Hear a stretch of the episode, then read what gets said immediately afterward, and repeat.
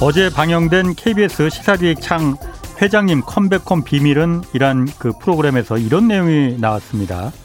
이재용 삼성전자 부회장이 가석방되기 약 넉 달 전인 지난 4월 이 삼성그룹에서 뜬금없이 통큰 사회 환원 뉴스를 내놨죠. 아버지 고 이건희 회장으로부터 물려받을 유산 가운데 미술품 등 약 4조 원을 기부하겠다는 거였습니다. 언론들은 13년 전 아버지의 약속을 아들이 드디어 지켰다며 압도토 지켜 세웠습니다. 당시에. 그런데 아버지 이건희 회장이 13년 전 재판에 넘겨지면서 이 사회 환원을 약속한 건 미술품이 아니었다는 겁니다. 차명으로 물려받아서 조세 포탈한 삼성전자 주식 263만 주였습니다.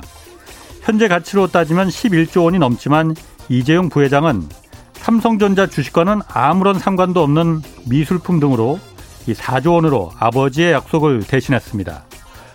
어제 프로그램은 2015년 당시 국회의원이던 문재인 대통령의 이 발언으로 이제 끝을 맺었습니다.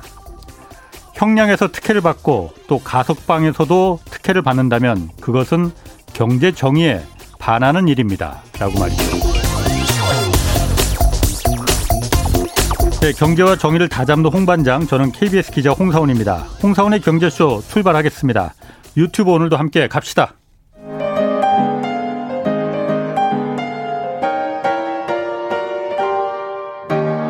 대한민국 최고의 경제 전문가와 함께 합니다. 믿을 만한 정보만 쉽고 정확하게 전해드립니다. 홍사원의 경제쇼.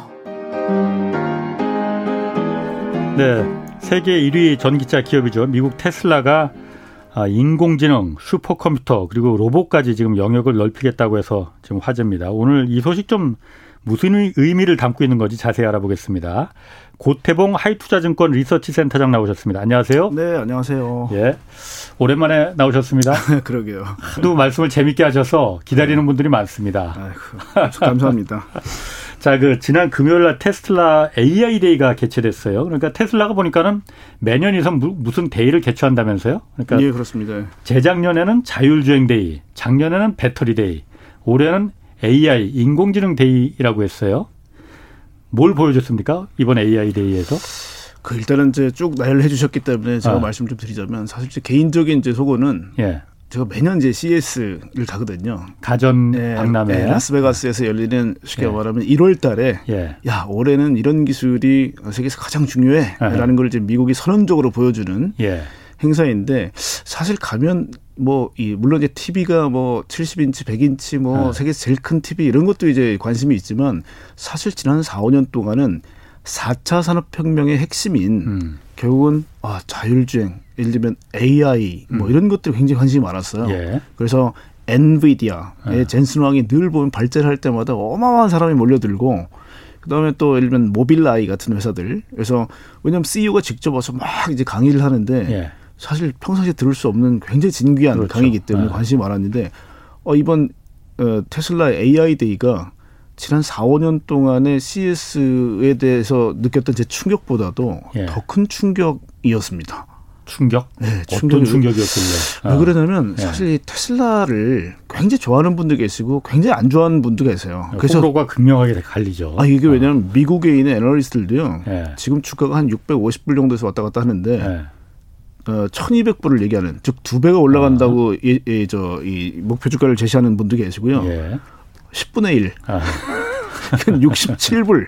어. 67불이 낮아요. 그러니까 이 스펙트럼이 엄청 넓은 거예요. 예, 예. 그러니까 쉽게 말하면 안 좋아하는 쪽하고 좋아하는 쪽이 극명히 나뉘고요. 예. 최근 들어 공매도를 아예 딱 선언한 분도 계시죠. 야, 이 예. 테슬라는 공매도 확 눌러야 된다 이렇게. 예, 예. 자 그런 와중 그다음에 또 NHTSA라고 해서 미국의 이 도로교통 쪽에서 야 지금까지 한 열 명 정도 사망 사고가 음. 니네 오토파일럿 문제인 것 같아. 그래서 대대적으로 한번 조사하겠어. 지금 그렇게 했기 때문에 주가 좀 빠졌거든요. 이런 중에 이제 AI Day가 발표가 됐어요. 아, 예. 그러니까 AI Day는 말 그대로 이제 인공지능의 Day인 거죠. 예. 그래서 뭐 혹 다른 분들은 야 이 로봇이 나왔는데 이 로봇 Day로 해야지 왜 AI Day냐 인데 제가 봤을 때 한 95%는 AI였고요. 5% 정도만 AI 가지고 로봇도 움직일 수 있어요 정도의 meaning으로 보시는 게 맞을 것 같아요. 국내 기사에서 언론에서는 뭐 로봇 뭐 이상한 거 테슬라 봇 뭐 해서 그런 거로 주로 기사를 썼는데. 아, 거기다가 워낙 사람하고 형태를 비슷하게 만들어 놓고 네. 사실 휴머노이드 로봇이라고 보통 예. 얘기를 하거든요. 보통 이제 로봇이 이 사람처럼 두 발로 걸으려면 굉장히 많은 computing power하고 그렇죠. 액추에이터가 예. 들어가 있더니 좀 뚱뚱합니다 로봇들이. 예. 근데 굉장히 슬림해요. 음, 음. 그래서 어, 형태학적으로도 다 굉장히 매력적인 로봇이 나왔기 때문에 관심들이 많으셨을 텐데 결국은 그 로봇을 움직이는 핵심은 AI다라고 보시는 예. 게 맞을 것 같고요. 예. 자 말씀대로 19년도에는 Autonomy Day라 그래서요. 테슬라의 비전을 보여줬습니다. 네. 그때가 뭐였냐면 우리 로봇 택시가 되면 우버 리프트가 하는 모빌리티 플랫폼, 음. 즉 자율주행 플랫폼, 자율주행 기술을 가지고 로봇 택시를 여러분의 호출하실 때 바로 그쪽으로 서비스를 내서 앞으로 steady한 cash flow, 즉 끊이지 않게 계속 돈을 버는 기업이 되겠습니다라는 게 사실 Autonomy Day 핵심이었고요. 예, 예. 여기서 제기, 제시했던 게 짐 켈러라는 이제 결국 이 실리콘밸리의 반도체 천재가 예. 21배 정도 이 computing power가 세진 FSD 칩을 가지고 나왔어요. 그러니까 그게 이제 FSD 칩이라는 거는 full self driving이니까 네, 완전 자율주행 칩. 네, 이건 차에 예. 내장되는 예. 겁니다. 그래서 그걸 딱 나오면서 이제 굉장히 이제 센세이션을 일으켰고 음. 작년도 예. 제가 Battery Day 때도 나왔던 기억이 납니다. Battery Day는 4680 배터리라고 이제 대변이 되는 쉽게 말하면 야 이걸 보급을 해야 돼 이거 로봇 택시를 많이 보급해야 앞으로 예. 테슬라가 세계를 지배할 텐데 예. 보급 속도가 너무 늦은 가장 큰 이유가 뭐냐 했던 게 배터리의 음. 효율, 가격이었다는 네. 거죠. 네. 가성비가 너무 떨어지다 보니 당시 이제 핵심은 내연기관차와 전기차의 가격이 등가를 이루는 즉 price parity가 킬로와트, 킬로, 킬로와트 당 100불이다. 음. 그 당시는 120불 정도 했을 때예요. 네. 근데 이걸 53불까지 낮추겠다고 선언을 하면서 시장을 깜짝 놀라게 했죠. 예. 음. 그래서 작년도의 Battery Day는 사실은 하드웨어적인 요소들이 좀 강합니다. 음. 그래서 전기차의 항속거리를 훨씬 길게 만들고 예. 앞으로 테슬라가 배터리를 일부 내재와 일부 아웃소싱으로 균형을 맞추겠다. 그래서 아마 배터리 회사들의 가격도 우리가 한번 잡아보겠다라는 의도도 좀 숨겨져 있었죠. 예. 그래서 저희가 그거 하고 나 그 발표 이후에 국내 배터리 주가들이 크게 하락했던 뭐 그런 경험들이 있습니다. 내재화하겠다고 그렇죠. 했으니까. 네. 그러니까 19년도 Autonomy Day는 앞으로 로봇 택시를 가지고 결국은 어, 전 세계에서 자율주행을 음. 가지고 택시를 구현해서 우리가 소위 말했던 어 라이드 헤일링 이렇게 쭉 호출을 해서 타는 시스템이 음. 자율주행으로 구현되면 자동차 소유 안 할 것 같다. 예, 예. 라는 네. 것들에 대한 굉장히 구체적 청사진이 나왔던 거고요. 예. 그러려면 가격이 떨어져야 되잖아. 그러니까 2020년도에 배터리 될 때는 이렇게까지 낮추면 자동차 가격을 2만 5천 불까지 낮출 수 있어라는 메시지였어요. 음. 그럼 2만 5천 불이면 지금 내연기관 차보다 싼 그렇지. 거거든요. 예, 예. 이걸로 앞으로 대량 생산해서 어마어마한 수의 테슬라의 fleet을 즉 선단이라고 보통 표현을 합니다. fleet이. 예. 음. 그래서 fleet이라는 표현이 자꾸 나오는 게 얘들은 개체 수가 많아야 데이터도 많이 물고 올 수 있고 음. 전 세계 돌아다니면서 택시, 로봇 택시 구실을 할 수 있는 거예요. 예. 그래서 대량 생산에 대한 부분 얘기가 나온 게 사실 어떻게 보면 Battery Day였습니다. 아. 자 그러면 그렇게까지 나왔는데 왜 사람들이 테슬라에 대해 극단적인 시각이 엇갈렸냐? 야, 니네 사기꾼이다 이 테슬라.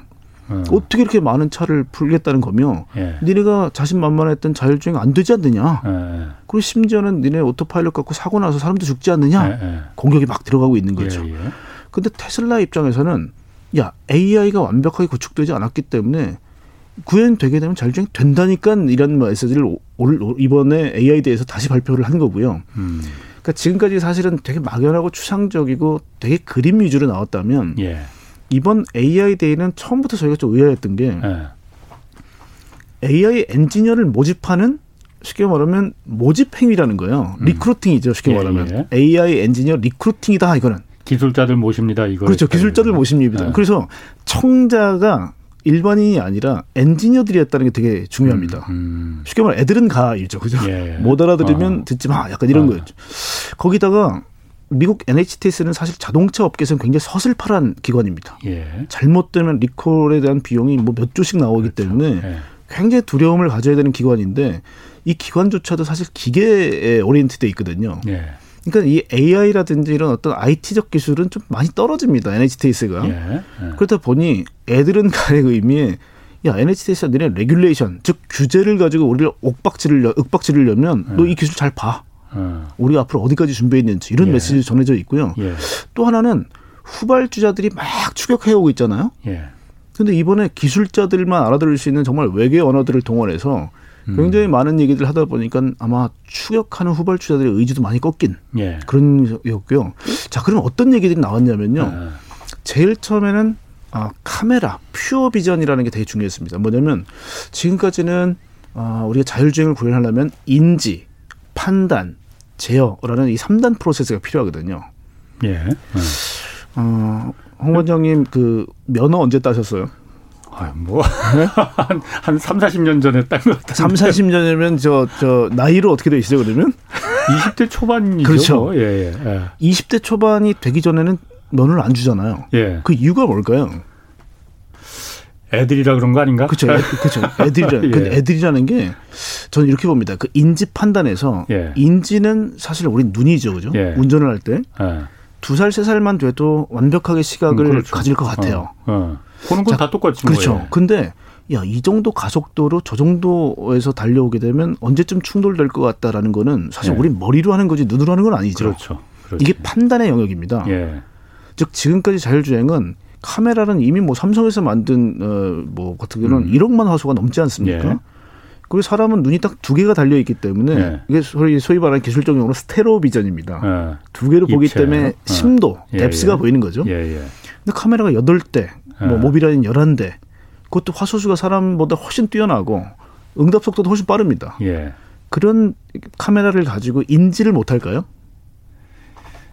뭐 카메라 눈만 많다고 해서 그게 인지를 정확하게 할 수 있다. 이거 판단을 해야 될 거 아니에요? 그렇죠. 그러니까. 그래서 그게 이번에 테슬라 대회에서 제일 아. 있었던 게 뭐냐면 안구에 예. 결국 이제 이제 시신경에까지 가야 되는데 안구에 예. 빛이 딱 들어오고 예. 이게 우리 대뇌 피질에 있는 시각의 피질까지 딱 도달되는 이 피질에 예. 해당되는 대뇌 음. 피질에 있는 이 시각 세포들 예. 이 AI라는 겁니다. 아. 즉 카메라면 충분하다. 왜냐하면 지금 논란의 대상이 됐던 건 뭐냐면 야 카메라가 맞냐? 아니면 radio wave 즉 음파를 줬다가 음. 파가 돌아오는 이 저이 이 펄스를 가지고 앞에 뭐가 있다 없다를 구별하는 예. 게 아, 레이다입니다. 레이다. 예. 그 레이다 다음에 나왔던 건 뭐냐? 야 이것도 불충분해. 그렇지. 예. 레이저 빔을 쏴서 빛이 돌아오는 속도 더 빠르죠. 음파보다는 음. 빛이 더 빠르니까. 그래서 레이저 빔을 쏴서 돌아오는 왜냐하면 음. 돌출되어 있는 건 먼저 도달할 거고 더 뒤쪽에 움푹 패여 있는 건 늦게 도달하겠죠. 예. 그래서 그걸로 3D를 구현하는 게 예. 사실은 이제 이 라이다입니다. 근데 라이다가 워낙 비싸죠. 네, 네, 맞습니다. 그래서 이 세 개를 잘 융복합하면 네. 우리가 보통 어려운 용어로 리던던시라 그러는데요. 그러니까 쉽게 말하면 이놈저놈이 다 붙잡고 있으면 안전하다는 거예요. 음. 왜냐 한 녀석이 실수를 해도 다 붙잡아 그렇죠. 주니까. 눈 비 오고 그러면 카메라가 잘 못 볼 수 있으니까 당연히 레이더나 라이다 같은 게 그렇죠. 훨씬 더 정확할 거예요. 그래서 장단점이 각각 다 있거든요. 센서들이. 네. 자, 근데 테슬라는 계속 고집을 했어요. 어. 퓨어 비전은 뭐냐면 언리 카메라만 쓰겠다는 거예요. 카메라만 가지고 레이더나 라이더 같은 거 안 쓰고. 네. 그러니까 이번에 메시지 것 같은데. 그렇죠. 네. 대부분 그렇게 생각하신단 말이죠. 네.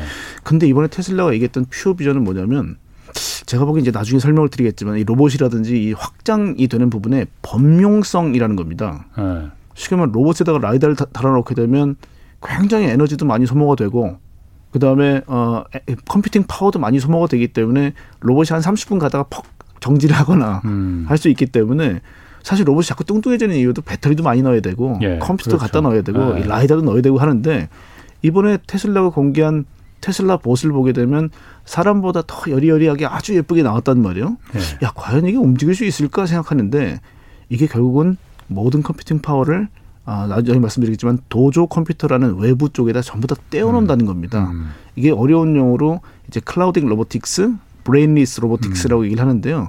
사실 그렇게 device들 즉 자동차 이외에 다른 것들로 확장될 걸 고려해서 카메라만 가지고도 연산이 가능하도록 만든 겁니다. 카메라만 그 그러니까 다른 데는 지금 자율주행하고 그러는 게 구글도 예. 하고 있고 다른 데도 하지만은 이 카메라로만으로는 불충분하니 레이더 같은 거로 해서 이걸 그 검색하고 보고 그렇죠. 판단하는 거잖아요. 예, 예. 근데 그게 지금 말씀하시는 거 들어보니까 전기를 많이 잡아먹는다. 그럼 배터리가 빨리 닳는다. 빨리 닳는다. 예, 예. 치명적인 약점이 되겠군요. 그래서 그렇죠. 테슬라는 카메라로만 하겠다 우리는. 그렇죠. 그게, 그게 가능한 거예요 그러면. 그래서 그걸 가능하게 하는 게 예. 아까 이제 제가 말씀드렸지만 일론 머스크가 농담 삼아 했던 게 뭐냐면 사람 눈에서 레이저빔 나가냐. 그렇지. 왜냐면 그건, 아니죠. 그건 아니잖아요. 예. 그래서 우린 우린 사람은 눈만 가지고도 훌륭하게 운전을 해내잖아요. 그죠? 예.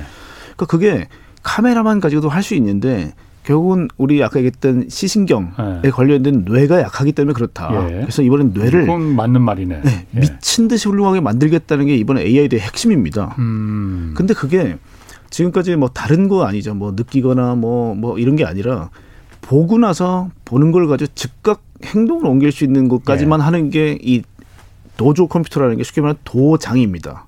음. 태권 도장, 유도 예. 도장 하는 일본 말이 도조인데 예. 학습의 장입니다. 이 결국 예. 도조라는 게.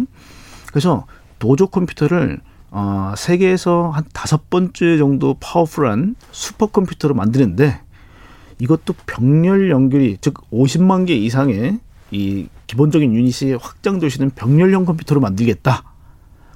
그게 지금 그러면 이번에 AI 데이에서 도조 칩을 만들겠다는 얘기가 나온 거라 이거죠. 그렇죠. 지금 아마 들으시는 분 중에서 아시는 분들도 있겠지만은 음. 좀 헷갈리시는 분도 있을 것 같아요. 그러니까 AI 데이에서 네.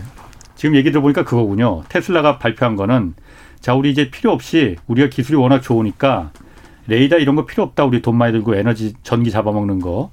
카메라로만 우리 구현하겠다. 그렇죠. 또 하나는 그 뇌에, 뇌에 해당하는 이 슈퍼컴퓨터를 우리가 직접 개발하겠다. 그런데 그 이름이 도조다.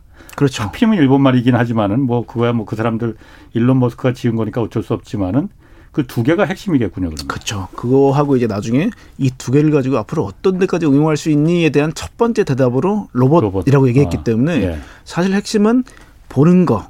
그 아까 이제 그 퓨어 비전. 예. 근데 그것도 이제 조금 더 복잡한 게 뭐냐면 굉장히 많은 기술들이 이번 소개가 됐습니다. 한 세시간 예. 가량 소개가 됐는데 예.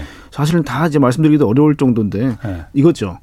어, 보통 이제 이 모노 카메라, 싱글 카메라로 해서 카메라 하나가 보는 것도 굉장히 보니까 철학적이기도 하고 고민이 많은 게 어, 카메라라는 게 보통 볼록내지처럼 둥글게 나와 있다 보니까 주변 부부가 왜곡되죠. 예. 네. 이 왜곡을 전부 다 이 컴퓨터를 갖고 잡겠다는 겁니다. 쉽게 네. 보정을 하는 거. 네. calibration이라고 그러죠. 음, 음. 보정을 하겠다. 그리고 카메라 하나를 가지고 보는데 이게 뇌가 아주 조그만 뇌가 들어가 있으면 왜냐하면 우리가 보통 사고라는 게 계획돼 있는 대로 나는 게 아니잖아요. 그렇죠. 예를 들어 돌발 어. 변수가 생길 때마다 어, 계속해서 이 컴퓨터가 뭐 시퀀스 단위라고 보통 음. 얘기를 합니다. 그래서 어, 어떤 실시간으로 뭔가 있었을 때 반응할 수 있는 네. 어, 이런 것들을 이 FS 칩에다 설치를 해놓고요. 이거는 학습된 거를 나중에 OTA over the air라는 게 쉽게 말하면 소프트웨어를 무선으로 업데이트를 해주는데 요거는 실시간으로 될 수도 있고 우리가 자고 있을 때 될 수도 있어요. 그러니까 테슬라 본사에 그렇죠. 그러니까 어, 이 도조 서버에. 컴퓨터를요. 네. 지금까지는 이제 이 도조 컴퓨터라는 게 아웃소싱으로 네. 예를 들면 다른 이제 슈퍼컴퓨터에다 우리 빌려서 했다면 네. 이제는 in-house 컴퓨터가 필요하다. 근데 테슬라만에. 네, 테슬라만에. 근데 다른 건 너무 필요 없어요. 왜냐하면 컴퓨터라는 게 기본적으로 컴퓨터를 구현하는 데 들어간 에너지도 뭐 컨트롤해야 되고 예. 앞으로 이런 데이터는 어디다 차곡차곡 쌓는데 어디서부터 쌓을 건지 이런 쉽게 말하면 컴퓨터에 대한 또 부분도 상당히 많거든요. 그래서 예. 시각에 관련돼 있는 부분 중에 어, 테슬라가 얘기한 건 뭐냐면 이제 데이터 labeling이라고 있습니다. 예를 들면 우리 사람이 자동 운전을 할 때는 어, 신호등이 빨간색 되면 멈춰야지라는 우리끼리의 합의가 된 부분이 있죠. 네. 그래서 예를 들면 파란불 다음엔 주황불, 주황불 다음에는 빨간불, 음. 혹은 뭐 사구 신호등이면 좌회전 신호라 그렇죠. 이거는 우리가 경험칙으로 아는 부분이란 말이에요. 그렇죠. 이거는 그러면 야 대한민국의 이 신호등은 사구가 왼쪽에서 오른쪽으로 갈 수도 있고 위에서 아래로 내려갈 수도 있어요. 음. 그러니까 각기 다른데 이거를 지금까지 사람들이 야, 한국 신호등 이렇게 생겼단다라고 사람이 직접 어, 입력을 해줬던 거를 보통 우리가 어, 코드 1.0 음. 혹은 소프트웨어 1.0이라고 보통 표현을 하고요. 예. 어, 이번 테슬라 Day에서는 manual labeling이라고 표현을 했습니다. 사람이 직접 사람이 직접 하는 거죠. 네. 이게 우리가 이제 아마 이 뭐 한국도 이번에 그 뭐죠 그그 뭐지 이번에 그 정부에서 아, 아. 정부에서 이제 이 추정의 그린 그린 뉴딜이라고 어, 갑자기 네. 그린 뉴딜 생각났네. 그린 뉴딜이라고 우리가 저 이제 이 그 디지털 이제 뉴딜 예, 예. 두 개를 했을 때 사실 그 디지털 뉴딜을 했을 때 예. 제일 돈이 많이 들어가는 것 중에 하나가 우리 왜 입력하는 거 디지털 눈깔 붙이 인형 눈깔 붙이기라고 예. 폄훼했던 게 바로 예. 데이터 labeling이에요. 아. 그러니까 모든 걸 사람이 직접 했다는 거예요. 그래서 테슬라는 아웃소싱해줬다가 예. 야 이게 너무 데이터가 많이 쏟아지니까 할 수 없어서 in-house가 아니라 천 명을 고용했답니다. 예. 그러니까 천 명이 직접 데이터 labeling을 하다가 이게 너무 많아지는 거죠. 그러니까 전 세계에서 들어오는 그 그렇죠, 어떤 데이터 도로 정보나 교통 정보가 맞습니다. 그래서 아. 이걸 AI가 직접 하지 않으면 이거는 감당이 안 된다. 예. 그러니까 데이터 용량도 어마어마하게 클 뿐만 아니라 이 중에 95%는 버려야 되는 데이터들이에요. 그렇죠. 이걸 아. 엑기스만 추린다 그러죠. 엑기스를 예. 추리는 과정에서 굉장히 이 많은 이제 부분이 필요한데 여기서 컴퓨터 파고 필요하다는 거죠. 근데 그거를 여기저기 뭐 엔비디아에 사다 쓰기도 하고 뭐 여기저기 사다 쓰다 보니까 이게 우리가 쓰는 용도가 안 맞다는 겁니다. 컴퓨터가. 음, 음. 그 테슬라가 무서운 건 뭐냐면 장애물이 생기면요. 예. 직접 해결해요. 장애물을.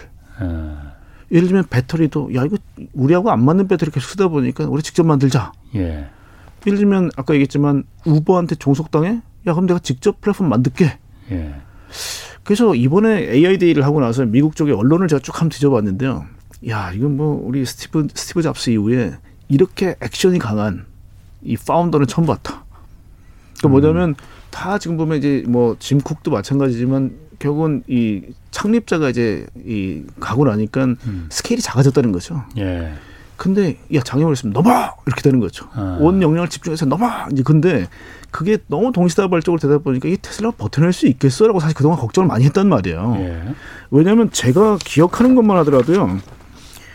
자 예전에 배터리 때 얘기했던 게 뭐냐면 그 모델 3가 나올 때 메탈의 이종 접합, 접합이 있었습니다. 쉽게 말하면 알미늄하고 철판하고 용접을 하는데 해본 적이 없으니까 자꾸 떨어지는 거예요. 용접이. 예.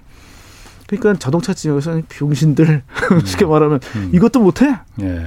그랬는데 이걸 어떻게 했냐면요. 기가 아, 캐스팅이라고 해서 70개 되는 부품을 용접을 했던 거를 한 방에 다이캐스팅을 해버리는 거예요. 예. 그 이걸 보고 우리 포스코에서도요. 예. 깜짝 놀랐어요. 예. 야 이거 이, 이걸 할 수 IT 기업이 이걸 할 수 있나? 예. 그렇게 됐고요. 예를 들면 아까 말씀드렸지만 하드웨어 1.0은 예. 모빌라이라는 회사가 제공을 했는데 사고가 났단 말이에요. 음. 그랬더니 갑자기 엔비디아로 바꿨어요. 야 이건 훨씬 낫겠지. 근데 또 문제가 생기니까 3.0은 직접 만들어 버렸어요. 음. 그 4.0은 내년도에 또 나온대요. 예. TSMC 7나노 공정을 이용해서 FSD 4.0 버전이 나온다는 거예요. 예. 이거 직접 해버렸어요. 그랬더니 또 통신 post 5G 통신사에 너무 귀속되니까 야 스타링크 직접 띄워 우주에 아, 위성을 띄워요. 예 예. 음. 직접 다 한다 이거죠. 그렇죠. AI도 사실은 AI를 훨씬 잘하는 기업들한테 아웃소싱을 웬만한 음. 기업들은 주려고 그럴 거예요. 예. 근데 이번에 AI를 직접 내재화 시켜 버렸어. 음. 그러니까 이게 사실은 자동차 업체 과연 할 수 있는 기술인가? 그러게요. 근데 지금까지 이걸 음. 하면서 더, 더 제가 이번에 놀랐던 건 뭐냐면요. 2분기 실적이요. 두 자릿수가 나왔어요. 그러니까 쉽게 말하면 10%가 넘었습니다. 영업이익률이. 어. 보통 자동차 업체는 4%에서 한 6% 사이거든요. 예. 근데 이 R&D 코스트를 전부 다 지불하면서도 이익이 이 정도 나왔다는 건요. 다른 자동차 기업들은 야 연구 개발을 많이 이렇게 하게 되면 우리 못 버텨낸다. 예. 왜냐 우리는 계속 maintenance 즉 차세대 자동차도 개발해야 되고 예. 고정비가 많이 들어가기 때문에 연구 예. 개발비를 그렇게 쏟아부으면 우리 못 버텨낸다 이렇게 얘기를 했단 말이죠 지금까지. 예. 그 테슬라는 우주에도 띄우고 이게 물론 관계 회사들이기도 합니다만은 예, 예. 얘들이 융복합이 되기 시작했다는 거거든요. 그게 무서운 거구나. 예, 굉장히 예. 무서운 거죠. 그래서 아. 테슬라는 이번에 칩 D1이라는 칩을 내재화시켰고요. 도조. 예, 도조의 네. 가장 기본 단위인 칩을 네. 만들어서 이걸 병렬 연결을 해서 네. 아까 말씀드렸지만 아, 도조 컴퓨터, 슈퍼 컴퓨터죠 이거는. 예. 그걸 이제 만들겠다는 건데 엑사팟이라 그래서 잠깐 거기 나가기 네. 전에 제가 네. 궁금한 게 몇 가지 지금까지 중에서 좀 궁금한 것들이 있거든요. 예, 예. 그좀 제가 궁금한 게 이제 이 방송 듣는 분들이 궁금한 걸 테니까. 예, 맞습니다. 예, 예. 근데 아까 잠깐 말씀 너무 그냥 그 열정적으로 하시는 바람에 예. 비속어가 잠깐 튀어나왔어요. 죄송합니다. 양해해 주시고요. 자, 그 한 가지는 네. 그 아까 그 도조라는 그 슈퍼컴퓨터 칩을 직접 이제 테슬라가 자기네들이 개발하겠다고 했다는 거잖아요. 다른 데서 뭐 이거 타려다 보니까는 쓸데없는 게 부가 기능들이 필요 없는 예, 기능들이. 많아서 예. 도조 컴퓨터라는 걸 그러면은 자동차 테슬라 자동차마다 다 그럼 그게 갖고 있는 거예요 두뇌로다가? 자 이렇게 보죠. FSD 칩이라는 건요. 자율주행 차, 차 안에 네. 내장되어 있는 겁니다. 예, 예. 이거는 이제 CPU, GPU, 그다음에 NPU 두 개 뭐 이렇게 음. 해서 차가 아주 가장 이제 예, 연산을 할 수 있는 옛날에 이제 트렁크를 열어보면 예. 웬만한 자율주행 차는 지금도 컴퓨터가 꽉 차 있습니다. 예, 예. 근데 그거를 음. 굉장히 작은 칩 하나로 지금 만들어낸 거죠. 예. 그래서 그게 이제 어떻게 보면 이 2019년도 예. Autonomy Day에서 공개가 됐던 FSD 칩이고요. 예. 이번에 말하는 Dojo 컴퓨터는 아예 본사에다 큰 컴퓨터실을 갖춰놓고 예. 컴퓨터를 엄청난 지금 이제 이 스케일로 만들어내는 예, 예. 거죠. 얘는 뭐냐면 트레이닝, 학습을 시켜요. 아까 제가 labeling 얘기하다가 딴 얘기 적어서 했는데 예. 사람이 직접 labeling 하다니까 더 이상 사람이 감당할 수 없을 정도로 데이터가 모이는 게 지금까지 이 테슬라가 축적한 데이터가 아, 한 50억 마일이 넘습니다. 전 세계 한 120만 대가 돌아다니면서 계속 네. 데이터를 보낸다면서요. 누적된 게 50억 네. 마일인데 예. 테슬라가 얘기하는 건 이제는 차가 너무 많이 팔려서 네. 1년에 축적되는 양이 60억 마일이 넘을 거라는 거예요. 음. 그게 감당을 할 수가 없는 거죠. 음. 그래서 사람이 매달려서 하는 건 한계가 있기 때문에 예. 컴퓨터를 가장 우리의 이상적인 모양으로 설계, 설계를 하고 예. 이걸 가지고 앞으로 테슬라 차들을 느는데 확장 가능해야 되기 때문에 병렬로 연결하는 컴퓨터를 만들겠다는 거고요. 이게 좀 어려운 용어로 distributed computer architecture라고 해서 DCA라는 컴퓨터입니다. 음. 그래서 병렬로 분산 병렬 컴퓨터라고 보시면 되는데요. 예, 예. 어. 계속해서 확장 가능하도록 만드는 거죠. 어, 그래서 어.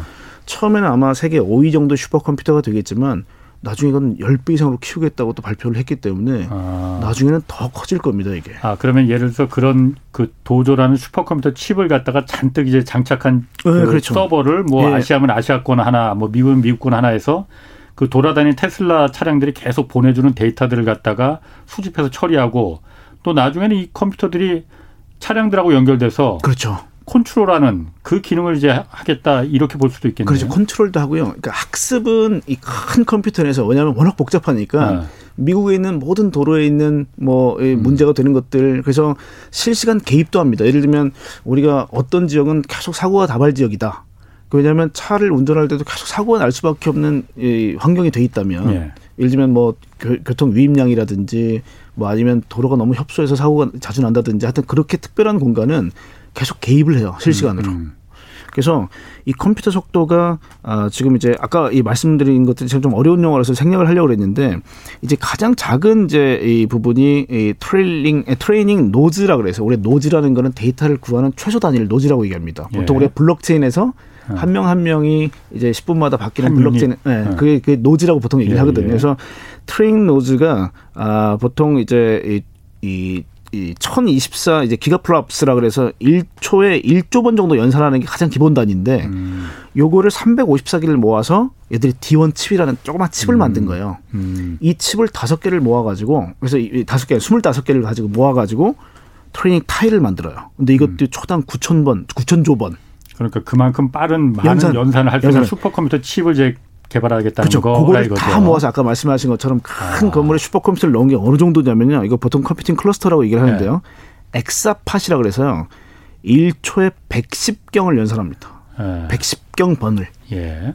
음. 자, 그럼 컴퓨터가 빨라진다는 거는 물리 세계에서 우리가 충돌이 일어날 때 예를 들면 오 하다 쾅 충돌하지 않습니까? 음. 이게 네. 예를 들면 한 2, 3초가 걸린다고 쳐보죠. 그렇지. 우리 사람의 어떤 그 이 생물학적으로 봤을 때는 이 3초라는 건 굉장히 짧은 시간인데 네. 컴퓨터가 1초에 아, 아까 말씀드린 것처럼 110경 정도를 연산한다면 네. 이 물리 세계의 움직임이 굉장히 느려 보일 거예요. 네. 그렇죠? 예. 왜냐하면 훨씬 더 빨리 개입할 수 있다는 겁니다. 음, 개입할 수 있다. 그렇죠. 그래서 사고가 나기 전에. 그렇죠. 음. 그래서 이 도조 컴퓨터가 했던 건 뭐냐면 세계에 있는 모든 것들을 전부 다 네. 시뮬레이션이라든지 아니면 맵으로 구현하겠다는 거예요. 음. 그래서 어, 우리가 아까 처음에 했지만 제 면허를 제가 20세에 딴다고 네. 얘기했던 게 20년 동안 우리가 물리 세계에서 경험을 하면서 가속도 아니면 속도 심도 뭐 이런 것들을 우리는 은연중에 이해하고 뇌가 그것들을 축적해 가거든요. 그 경험을. 음. 이거를 이 도조 컴퓨터가 학습을 하겠다는 거예요. 굉장히 빠른 속도로. 알겠습니다. 그 부분은 네. 제가 이제 이해를 네. 한것 예, 같아요. 예. 그러니까 그 테슬라 차에다가 두는 게 아니고 예, 바깥에 그 두는 거죠. 바깥 서버에다가 예, 예. 곳곳에다 센터에다가 그걸 줘서 계속 통신하면서 이제 연결이 되는 거죠. 맞습니다. 예. 또 하나는 테슬라는 원래 전기차 만드는 회사잖아요. 자율주행도 이제 하지만 소프트웨어도 만들고 그러지만은 근데 그런 칩을 갖다가 설계 자기네들이 직접 자기네들한테 딱 그 이 그 이 특화된 그런 칩을 만들게 그런 필요에 의해서 하겠다는 거잖아요. 예, 그렇습니다. 예. 전문으로 그런 칩 설계하고 그런 회사들이 많은 훨씬 더 잘하는 회사들이 있을 텐데 예, 예. 굳이 왜 직접 다 하려고 그러나요? 그게 더 어떤 그 효율성이나 명, 면에서는 안 좋을 것 같은데. 저는 이게 미국의 힘인 것 같습니다. 왜 그러냐면 최근에 주식시장도 중국은 이 G2가 서로 막 달리기, 달리기를 하다가 갑자기 공산 체제에 대한 위협 때문에 허벅지에 스스로 자해를 한 것 같아요. 중국이. 예. 음. 왜냐하면 자본가들하고 또 이제 일반 이제 인민들하고의 격차가 벌어지고 예. 약간 인민 봉기라든지 이런 가능성도 아마 감지가 됐기 때문에 아마 자본가들 이렇게 누르고 있는 것 같은데요. 예, 예, 그러니까 결국은 뭐냐면 미국은 천재들이 모여요. 근데 이번에 발표를 했던 네 명의 치프 엔지니어들이 있었는데 그중에 두 명이 인도인이었습니다. 아하. 쉽게 말하면 전 세계 가장 너지라고 그러죠. 괴짜 천재들. 괴짜들. 괴짜 천재들이 머스크도 뭐 괴짜. 괴짜죠. 그러니까 네. 뭐저 네. 뭐 도지코인 이런 얘기 사실 안 했으면 좋은 얘기도 계속 하다 보니까 신뢰를 좀 떨어뜨렸는데 그러니까 천재들이 또 그런 맛도 있어야 되는 것 같습니다. 제가 보기에는 그래서 그 천재들이 이 테슬라에 바글바글 한다는 게 사실 무서운 것 같아요. 예. 아까 제가 잠깐 이 저 R&D 코스트에 대한 언급도 드렸는데 예. 우리는 사람이 많이 몰려서 여기에 대한 연구 개발을 해야 되는데 이 천재 몇 명이 크게 크게 마디마디를 바꾸려는 거죠. 예. 그래서 어, 아까 얘기했던 FSC 3.0을 만들었던 짐 켈러라는 양반도 별명이 외계인입니다. 음. 왜냐면 이 양반이 가는 데마다 반도체가 새로 만들어져요. 예. 그래서 어, 요즘 애플도 칩을 만들고 각 회사들이 반도체 설계를 할 수 있는 게 바로 이런 천재들의 덕분이거든요. 어. 그러다 보니까 천재들이 설계를 했는데 그럼 이걸 누가 만들어?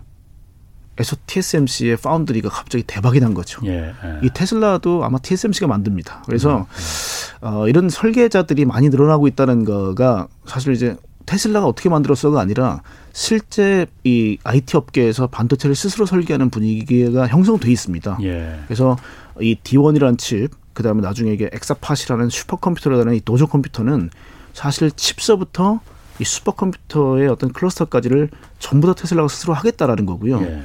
여기서는 아까 말씀드렸지만 비전 센싱, 즉 카메라로 봐서 이걸 모든 연산하는 모든 거에도 이게 왜냐하면 지금 굉장히 설명을 제가 이 건너뛰다 보니까 아마 좀 이해는 안 가실 텐데 아니 어, 대충은 이해가 가 사물을 어떻게 이해하고 네. multi 카메라 즉 여덟 개 카메라가 네. 예를 들면 각각 다른 데를 볼 텐데 여기서 이 오차가 발생하거나 왜곡이 발생하는 부분을 이 컴퓨터 굉장히 음. 빠른 속도로 왜곡을 보정해서 갖다 붙여요 이거를. 예. 그러니까 사람은 눈이 두 개지만 카메라는 여덟 대잖아요. 예. 360도를 보잖아요. 예. 이 360도를 어떻게 보는지를 이 왜곡 없이 다 갖다 붙인다는 거고요.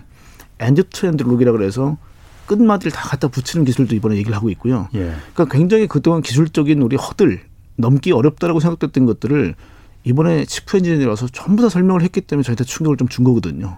어. 야 카메라만으로 되네? 또 이게 뭐냐면 어, 우리가 걱정하듯이 야 이 레이더하고 카메라하고 두 개가 버무려져야 덜 네. 위험한 거 아니냐 근데 이게 진짜 사고가 일어날 때는 이 둘이 싸운다는 거예요. 어. 레이더가 맞냐 카메라가 맞냐를 가지고 예. 여기서 지연이 되는데 야 이렇게 했더니 어, 500만 마일마다 한 번씩 사고가 났는데 이걸 아, 이게 제가 정확히 이해한 건지 모르겠네. 하여튼 1,500만 마일까지는 지금 카메라만 가지고 왔는데 사고가 전혀 안 났답니다. 음. 그러니까 쉽게 말하면 복잡하게 네가 옳네 내가 옳네 싸울 때 아예 하나를 딱 띄워버렸더니 예. 하나가 더 깔끔하더라. 그러면 음. 이 레이더가 가진 고유의 특징이 있지 않느냐? 이걸 그럼 어떻게 극복하냐? 그랬더니 이거를 machine learning, deep learning을 통해서 예를 들면 두 개가 계속 제가 신호를 같이 보냈을 거 아닙니까? 예, 예. 이걸 지금까지 계속 학습을 시켰더니 예. 레이더가 좋았던 장점들을 카메라가 전부 다 흡수할 수 있을 정도로는 학습이 됐다는 거예요. 지금은. 네. 그래서 아, 이게 무서운 거죠. 그러게요. 아니 그걸 제가 지금 얘기 들어보니까 테슬라 같은 경우는 지금 어쨌든 전 세계에서 지금 실질적으로 팔리는 차들이 계속 그 학습을 지금 시키고 있는 거잖아요. 이 애, 한 애를 갖다가 점점 이제 똑똑하게 만들어주는 거잖아요. 예, 예. 그럼 이번에 AI 데이에서 이런 비전을 테슬라가 발표를 했으면은 예, 예. 정말 다른 자동차 회사 제조사들은 아, 저기는 정말 넘사벽이네. 저기는 넘을 수 없네. 이런 좀 두려움 같은 거 생겼을 것 같은데. 그가 지금 시장 주식 시장에서도 고민이 예. 이상과 현실이 너무 괴리가 되니까 주가가 안 되는 거 아니냐 이렇게 비판하시는 분도 계세요. 예. 근데 일론 머스크가 물리학을 전공했을 겁니다. 제가 정확히는 잘 모르겠는데 물리학을 아마 전공했을 겁니다. 예. 그래서 어 테슬라가 접근하는 방식을 보면요. 아까 얘기했지만 용접소부터 예. 배터리 그 다음에 모터도 이번에 이제 Plaid라는 이제 새로운 이제 차가 나와서 제로백을 2.2초 음. 때까지 끌어올렸는데 보니까 모터에 카본을 더 감았어요. 예. 그러니까 모든 그러니까 thermal management 열, 열역학에서도 음. 새로운 기술들 27개를 특허를 냈어요. 그러니까 예를 들면 예. 이런 식으로 모든 것에서 이 장애물에 봉착하면 음. 건너뛰는 방식이 기존 업체들하고 사뭇 다르더라는 거예요. 아. 이 작은 회사가 어떻게 이 모든 영역에 대해서 이 장애물을 다 넘지? 예. 그러니까 이게 지금 미국에 있는 그 천재들의 힘이라고 저는 보는 거죠. 왜 그러냐면 아. 설문조사가 매년 돼요. 실리콘밸리에서 제일 들어가고 싶은 회사가 어디니? 라고 학생들을 설문했을 때 계속 1위, 2위가 테슬라 아니면 스페이스X가 나옵니다. 예.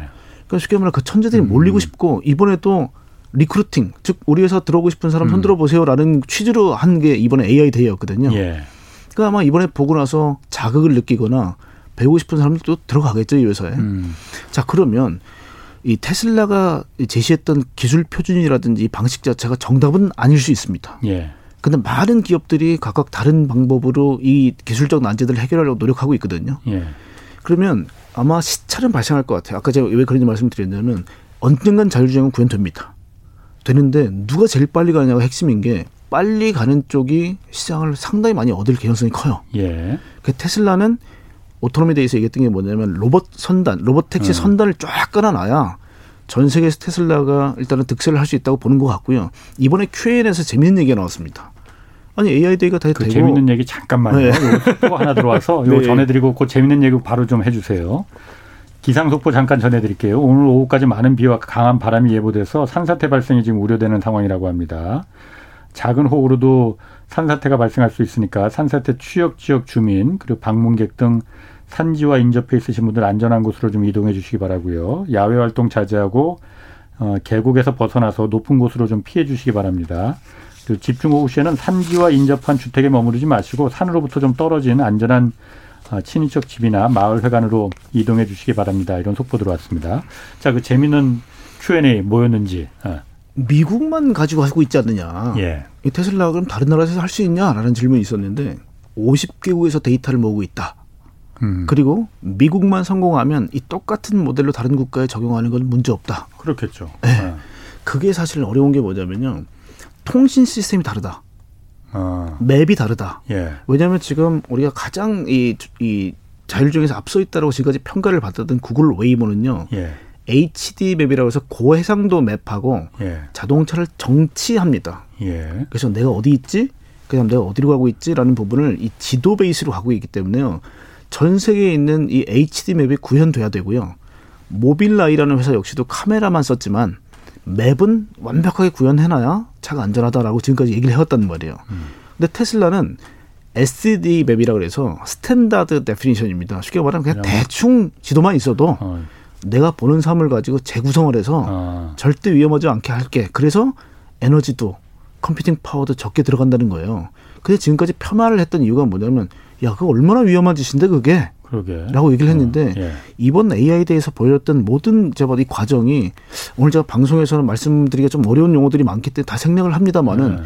한번 면밀히 보시게 되면 사실 이번에는 엔지니어들이 나와서 그동안 걱정했던 요소를 아주 디테일하게 풀어줬어요. 어. 그래서 이번에 하여튼 그냥 저희가 느낀 건 야, 이 정도까지 준비했어 얘들이? 라는 부분이었고 미국에서도 지금 이제 AI Day 이후에 이 반응들이 어떠냐면 야 이건 미국에 이렇게 위대한 기업이 있었냐라는 평가들이 상당히 많습니다 지금. 음, 이게 그러니까 왜, 네. 말씀하시 잠깐만요. 음. 제가 그 정리하면은 카메라와 그 대충에 의하면 좀 그 구린 map으로도 우리가 갈 수 있는 거는 똑똑한 인공지능을 우리가 갖고 있기 때문에 그 차에다 그걸 실어줬기 때문에 가능하다. 이 얘기죠? 그렇죠. 굉장히 빠른 속도로 연상이 된 것도 아. 이 복잡한 HD 맵이라는 게 굉장히 무겁거든요. 예. 근데 SD 맵은 상당히 가볍습니다. 그렇죠. 그러니까 쉽게 말하면 구글맵이나 예. 우리 티맵 뭐 이런 거 아, 생각하시면 됩니다. 아. 굉장히 가볍습니다. 야 지금 그럼 뭐 애플 카는 뭐그 다른데 뭐뭐 뭐 벤츠도 좀 자율주행 뭐 준비한다고 그러는데 이번에 AI 테슬라 이거 보고서는 좌절 많이 했을 것 같은데. 좌절하거나 아니면 제 생각은요. 예. 이전 천재들끼리 통한다고 보는 게 어 이런 솔루션이 있었어. 그럼 나도 예. 이렇게 할 수도 있어요. 예. 그래서 왜냐하면 지금까지 기술 표준을 만들고 나서 선도자 역할을 좀 했습니다. 테슬라가. 예. 예를 들면 배터리도 마찬가지고 가격이 지금까지는 100% 언더로 떨어질 거라고 아무 생각을 안 했거든요. 예. 배터리가. 테슬라가 저렇게 나가니까 아마 대부분도 아마 아, 팔로잉을 할 것 같거든요. 어. 그래서 테슬라가 AI를 이렇게 시스템을 구축했다는 거는 분명히 아마 제가 보기에는 어느 정도 유사하게 따라가는 흐름도 나올 거고요. 예. 그래서 테슬라가 만약에 앞서서 그렇게 구현을 한다면 많은 업체들이 아마 방식 자체를 좀 전환할 개연성도 있습니다. 음. 아니 그런데 말이죠. 예. 사실 그 테슬라는 인정을 하는데 예. 머스크가 사실 그동안 워낙 구설 뭐좀 입을 좀 많이 터는 바람에 음. 신뢰를 많이 잃었잖아요. 아, 맞습니다. 또 그리고 네. 더더군다나 아까 잠깐 말씀하셨지만 자율주행 택시도 원래 2019년에 말하면서 100만 대를 갖다가 2020년까지 보급하겠다고 그때 그거 안 됐잖아요. 안 됐습니다. 예. 이번에 이, 이 AI에 대해서 이렇게 말한 것도 물론 테슬라가 자율주행 인공지능은 음. 어, 충분히 아 그럴 것 같다. 저 길로 가야 되는 건 맞을 것 같다라고 제가 고개가 끄덕여지는데 예. 머스크가 말한 게 그동안 신뢰를 워낙 잃어서 아 저게 되겠어? 그리고 또 누구는 말하기를 이 자율주행이라는 게 이번 세기 지나기 전까지는 힘들다 이렇게도 얘기를 하고 가능성이 좀 어느 정도 좀 있긴 있습니까? 저도 이제 엔지니어가 아니기 때문에 여기서 아. 더 깊게 얘기하는 거는 사실 비판의 여지가 아. 있을 수 있기 때문에 좀 조심스럽습니다만은 예. 어, 저는 이렇게 생각합니다. 아, 우리가 만약에 기술적인 이 내면을 전부 다 알고 있다면 예. 그리고 AI 데이나 배터리 데이나 오토노미 데이 같은 거를 개최를 하는 회사들이 있, 나요 쉽게 말하면 제품이나 상품을 네. 설명하는 게 아니라 우리 알고리즘하고 시스템을 음. 전부 다 공개하는 회사가 있나요? 없죠. 없어요. 자신이 있으니까 그렇게. 그렇죠. 예. 그러니까 저는 여기서 도대체 얘들이 이걸 하는 이유가 아, 뭐지? 아. 라는 거는 야, 우리 이 정도까지 하고 있다라는 거고요. 아. 사실 아까 말씀했지만 우리가 뭐 2년 뒤, 3년 뒤에 자율주행 됩니다라는 게 자율주행이라는 게 레벨이 뭐 5까지도 있을 수 있는 거고. 예. 근데 하나 확실한 건 아까 이제 홍 반장님 말씀드렸더니 아니 자동차 업체가 어떻게 이걸 다 해요라고 말씀하셨잖아요. 예. 처음부터 다 하려고 했을까요? 저는 아니었던 것 같아요. 음. 구현하려고 했더니 자꾸 뭔가 장애물이 나타나는데 음. 이게 전공법을 다 뚫고 가는 거예요. 음. 그러다 보니까 이것도 내가 저것도 내가 이게 네. 한국에 예전에 정주영 회장이나 아마 이병철 회장이 이런 같은 생각이 아니었나 싶어요. 하려다 보니까 뭐가 없어서 그렇지. 예. 회사 만들어. 예. 그러니까 아까 제가 말씀 미국에서도 왜 이 스티브 잡스 이후에 가장 뭐 이저 일론 머스크를 지켜 세우냐면 장애물을 극복을 스스로 하고 있어요 지금. 예. 그러니까 칩이 자꾸 방해되니까 칩을 직접 만들어 버리고요. 예. 슈퍼컴퓨터가 보통 임대입니다. 우리가 왜냐하면 아, 아마존의 AWS라든지 아니면 마이크로소프트 Azure 같은 쉽게 그렇죠. 클라우드 컴퓨터는 예. 컴퓨터를 대여해 주는 거거든요. 그렇죠. 예. 근데 그렇게 하다 보니까 우리한테 불필요한 게 너무 많은 거예요. 음. 너무 비싸죠. 음. 그러니까 야 앞으로 무한 확장 즉 50만 개까지 병렬 연결이 가능한 슈퍼컴퓨터를 만든 거 아니에요? 그렇죠. 이어 붙이면 되니까. 아. 그리고 전 세계에다 만들어 놓게 되면 상호 연락이 또 돼요. 예. 그래서 계속 업데이트가 되는 거죠. 예. 그래서 이걸 직접 갖고 있다는 얘기는 어디에 의존하지 않고 vertical integration을 수직적 통합이 되는 거예요. 우리가 보통 수직 계열화라고 되게 부정적인 얘기를 합니다만은 이게 애플식 생태계죠. 예. 왜냐하면 우리 그렇지. 테슬라가 가지고 있는 시스템 안으로 들어와라. 우리만 이거는 할수 있다라는. 그러면 예. 제가 보기 만약 테슬라가 진짜 이게 잘하는 게 맞다 그러면 애플도 그래서 2024년도에 차 만들겠다는 게 이 움직임을 감지한 거예요. 예. 테슬라가 애플이 되게 못 놔두겠다는 거죠. 예. 그러니까 음. 애플이 가지고 있는 기술이 테슬라가 어느 정도 필착할지는 잘 모르겠습니다만은 네. 차 만드는 건 나우소싱 주겠다. 이게 네. ODM이라고 그러죠. ODM. 뭐, 뭐, 마그나가 만들든 아니면 뭐 현대차가 만들든 음. 누구한테 대충 만들어라 내 차를 음. 대신에 차를 만드는 모든 두뇌와 센서는 내가 만들겠다는 거예요. 예. 음. 그러니까 결국은 테슬라와 자율주행이 구현된 시점에 애플은 맞불 작전을 놓겠다는 거거든 요 지금. 그 애플은 지금 2024년을 목표로 하고 있는 거예요. 그렇습니다. 구글도 예. 지금 하고 있잖아요. 구글은 약간 좌초가 됐습니다 지금. 아. 왜 그러냐면 어, 웨이모라는 비즈니스 자체가 네, 네. 뭐 깡통같이 생긴 차 돌아다니고 처음에 차 만들다가 문제가 생, 심해서 네. 그 다음부터는 방법을 바꿨죠. 차는 뭐이뭐 뭐 크라이슬러의 Pacifica라는 예. 차를 이용한다든지 예. 아니면 무슨 뭐 재규어의 예. 뭐 I-Pace라는 차를 이용한다든지 이 차를 다른 차를 해서 뒤에 설치를 했죠 그렇게. 근데 이제 지금 비즈니스 모델이 한계에 좀 봉착을 한것 음, 같아요. 그래서 음. 조금 삐걱거리고 있는 것 같고요. 네. 그러니까 테슬라가 이걸 만약에 아까 퓨어 비전 카메라만 가지고 극복을 해낸다면 이거는 다른 업체들이 상당히 충격을 받게 될 겁니다. 그리고 또 하나는 뭐냐면 아까 좀 말씀드렸지만 이제 로봇도 나왔지 않습니까? 네. 로봇 얘기도 잠깐 해주셔야 되는데. 자, 그래서 제가 아마 이 KBS에 나와서 계속 말씀드렸던 게 기본적으로 우리가 보고 인지 판단이 되면 제어가 그 다음입니다. 예. 그러니까 쉽게 말하면 모터를 돌려서 어, 시속 뭐 300km로 달리게 하는 게 차라면 음. 회전력을 가지고 여기다 reducer라는 감속기를 달면 관절 운동이나 왕복 운동이 됩니다. 그걸 보통 actuator라고 얘기를 하고요. 음, 예. 로봇은 아주 섬세하게 해야 되기 때문에 이 모터 뒤에다가 encoder라는 걸 달아요. 그건 뭐냐면 모터가 몇 바퀴 돌아가는지까지 다 음. 실측을 하겠다는 겁니다. 예. 왜냐하면 어 저희가 만약에 앞에 있는 펜을 집으려면 이 손가락 두 개를 우리는 눈으로 딱 보자마자 오차 없이 딱 그렇지. 집을 수 있지만 예. 어, 로봇은 어. 허리도 돌아가야죠, 아, 예, 예. 넥도 돌아가야죠, 예. 어깨 돌아가야죠, 관절 돌아가야 되기 예. 때문에 수십 개의 액추에이터가 상호 연계가 돼야 예. 이게 오차 없이 그렇지. 집을 수 있거든요. 그러다 보니까 로봇이라는 거는 이 제어의 끝판왕입니다. 자, 근데 인지 판단이 되면 재현을 할 수 있다. 그래서 로봇을 내놨던 데는 많았죠. 로봇을 막 내놓는 기업 많은데 이 로봇들이 왜 이렇게 다 저능아 수준일까? 네. 이게 쉽게 말하면 연산입니다. 뇌가 아주 똑똑해야 되는 거고요. 네. 아마 지금 우리나라에서 제일 좀 잘하고 있는 게 네이버라고 저는 생각합니다. 로봇을. 예. 네이버 랩스가 만든 로봇은 brainless robot 아니면 cloud robotics라고 해서 음. 로봇을 움직이는 operating system 즉 OS를 클라우드 컴퓨터에 넣어 놓고요. 음. 통신을 가지고 로봇을 움직여요. 예. 그래서 보통 우리가 뇌가 음. 없는 로봇이라고 음. 표현을 하는 거죠. 이 로봇이 되려면 통신이 되면 되는데 아마 이번에 네이버가 신사옥을 지으면서 음. 주파수를 따로 할당받았어요. 지연성이 제로인 주파수를 따로 받아서 이 건물 내에서만큼은 로봇이 지연 없이 움직이도록 하겠다. 그래서 음. 클라우드에다가 ROS, robot operating system이 ROS거든요. 예. ROS를 넣어놓고 그 다음에 이 로봇은 통신만 가지고 움직이게 만들겠다는 겁니다. 음. 그러니까 결국은 아 제어 클라우드 안에 완벽한 제어가 될 수 있는 뇌가 있으면 로봇의 이 하드웨어는 충분히 만들 수 있다는 거거든요. 그럼 테슬라가 로봇을 지금 하겠다고 하는 거는 왜 하겠다는 거예요? 자, 그래서 자동차 재밌는, 회사인데. 재밌는 게 뭐냐면요. 이번에 네. 도조 컴퓨터가 완성되게 되면 아까 말씀드린 인지 판단 제어가 완성이 되는 겁니다. 예, 예.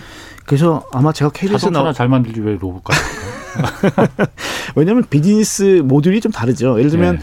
도조 컴퓨터를 만드는 쪽에서는 많은 이 시스템들이 또 응용이 돼야 되는 거 아닙니까? 그래서 네. 이것도 재밌는 게 제일 첫 번째 질문이 기자들이 질문을 어떻게 했냐면 어 아니 이거 open source로 개방할 겁니까? 얘기했더니 이게 얼마짜리인데 개방을 해? 어. 결국은 돈 받아야지. 이제 결국 쉽게 말하면 이런 얘기였습니다. 네. 그 얘기는 이 도조 시스템을 외부에 팔 용의가 있다는 거거든요. 돈만 주면 돈만 주면. 네. 그러니까 애플과 똑같은 거죠. 네. 결국은 이 시스템은 외부에 팔 생각도 있으니 예. 그 대신에 우리가 다 하겠다는 거예요 지금. 예. 그래서 어 지금은 제일 첫 번째 device로 차 이외의 device. 왜냐면 얘들이 음. 뭐 beyond the electric vehicle fleet 해가서 야 차 이면에 그 다음에 뭘 할까라는 질문을 던졌단 말이에요 처음부터. 예, 예. 근데 그 첫 번째 답이 로봇이었어요. 예. 자 근데 제가 이 방송에서 말씀드렸지만 이 시스템만 다 되면 자동차는 사람의 목숨이 달려 있지 않습니까? 예. 자율주행이 완벽하게 되면 사람 목숨에서 좀 한 발짝 떨어져 있는 중장비, 예. 농기계, 예. 그다음에 urban air mobility UAM, 예. 그다음에 로봇 예. 이런 쪽은 굉장히 쉽게 할 수 있습니다. 음. 그리고 또 하나가 자동차만 되면 그렇지 자동차 제일 어렵습니다. 그렇지. 그리고 또 하나가 뭐냐면 웨펀. 무기. 예, 예. 무기가 예를 들면 장갑차, 탱크, 예. 뭐 드론 이런 것들이 전부 다 무인으로 어, 음. 움직일 수 있다는 거거든요. 그래서 이번에 AI 대의 핵심은 어, 우리가 스무 살에 면허를 따듯이 굉장히 많은 이 물리 세계에 존재하고 있는 많은 현상들을 예. 이 도적 컴퓨터가 학습을 할 수 있는 이 알고리즘을 완성했다라는 거고요. 이게 음. 내년도에 도적 컴퓨터가 본격적으로 가동이 되기 시작하면 이 어떻게 보면 이 신경망들이 가동되기 시작하면서 예. 모든 자동차에 이 지식을 뿌려주겠다는 겁니다. 음. 그래서 이게 결국 테슬라의 다음 스텝으로 얼마나 이 도움이 될지는 저희가 봐야 될 것 같고요. 또 하나가 자동차 기업이 아니라 이번에 1분기 실적할 때 일론 머스크가 뭐라고 얘기했냐면 테슬라는 전기차 회사가 아니다. 음. AI robotics 회사다라고 얘기를 했고요. 2000 그때 몇 년도에 17년도인가 19년도에 어, 얘기했던 게 뭐였냐면 테슬라 모터스에서 모터스를 빼겠다. 음. 그래서 우리 지금 테슬라 테슬라지 테슬라 모터스라고 얘기 안 하지 않습니까? 아, 예. 그게 결국 뭐였냐면 이미 이런 어떤 생태계를 생각하면서부터 이것만 하겠다는 게 아니었습니다 테슬라가. 음. 그래서 이 범용 기술을 가지고 범용화, 상용화, 확장성 아까 얘기했지만 미국에서 완성되면 한국도 영국도 된다는 확장성이 있는 거고요. 예. 자동차만 된다면 로봇도 무기도 다 된다는 거죠. 예. 그래서 범용성과 확장성을 처음부터 염두에 뒀기 때문에 예. 사실 우리가 아이폰 쓸 때 처음에 이 스위치가 없어 얼마나 불편했습니까? 예. 근데 스티브 잡스는 처음부터 버튼 만들지 마. 음. 그래야 모든 게 터치 스크린으로 돼. 예, 예. 라는 것처럼 pure vision 카메라만 가지고 다 승부를 내. 음. 그래야 다른 것으로 음. 범용화가 된다. 싸게 만들 수 있다. 예. 왜냐하면 차를 예를 들면 라이다 레이더를 이용해서 차를 훌륭하게 만들었다고 가정해 보자고요. 근데 만약에 카메라를 가지고 그걸 극복했어요. 예. 이 카메라만 가지고 굉장히 싸기 때문에 범용성이 그렇죠. 생기겠죠. 그렇죠. 그 다른 건 또 이 비싼 라이다를 로봇에 얹으면 또 문제가 발생하겠죠. 예. 그래서 범용성과 확장성을 늘 염두에 두는 비즈니스를 하고 있다는 거예요 테슬라가. 음. 그게 이번에 AID에서 했더니 저희가 좀 무섭게 느꼈던 어, 그런 게 아닌가 싶고요. 뭐 그렇다고 제가 테슬라가 모든 게 정답이다라고 말씀드리는 건 아닙니다. 왜냐하면 다양한 천재들이 또 테슬라의 치프 엔지니어들이 이런 걸 보여주면 또 다른 솔루션과 해법을 또 찾을 수도 있어요. 예. 근데 전반적으로 제가 자동차를 저는 20몇 년 동안 봤기 때문에 자동차 회사가 이런 전 분야에 있어서 모든 장애물을 스스로 극복하는 건 처음 봅니다. 그러게요. 저는. 그러게요. 그게 아주 좀 다른 자동차 회사들이나 자동차뿐만 아니고 다른 제조업체들이 테슬라를 무섭게 보는 이유일 것도 같아요. 그렇죠. 어떤 방송에 와도 테슬라만 자꾸 얘기하게 될 수밖에 없는 게 그러게. 기술을 너무 높게 제시하기 때문에 그런 것 같습니다. 예, 아유 오늘 고맙습니다. 고태봉 하이두자증권 리서치센터장 함께했습니다. 고맙습니다. 네, 고맙습니다. 여기까지 하겠고요. 지금까지 경제와 정의를 다잡는 홍반장 홍사원의 경제쇼였습니다.